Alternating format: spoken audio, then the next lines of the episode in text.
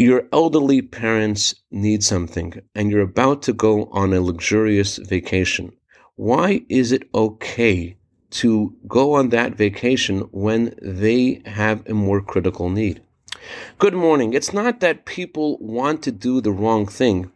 It's that a double standard is such an insidious and subtle thing that it creeps in slowly.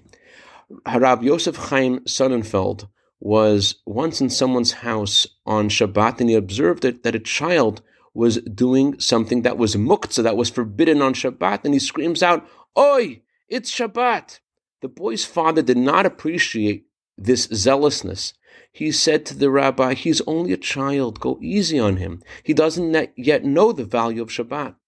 A little while later, that same child took an expensive crystal piece out of the china closet and he was playing with it.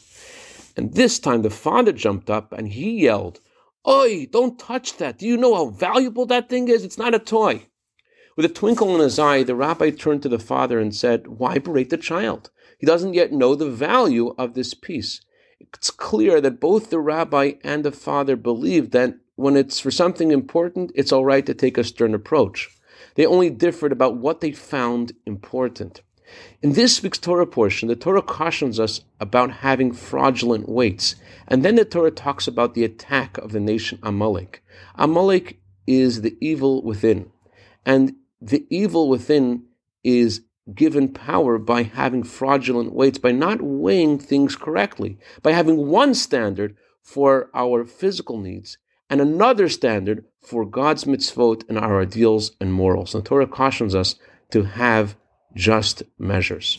I dedicate a minute of Torah today to Avigail Shoshana Gaines in honor of her birthday today. May you have a year of bracha, v'atzlacha, begashmis, and ruchnis. Have a wonderful day.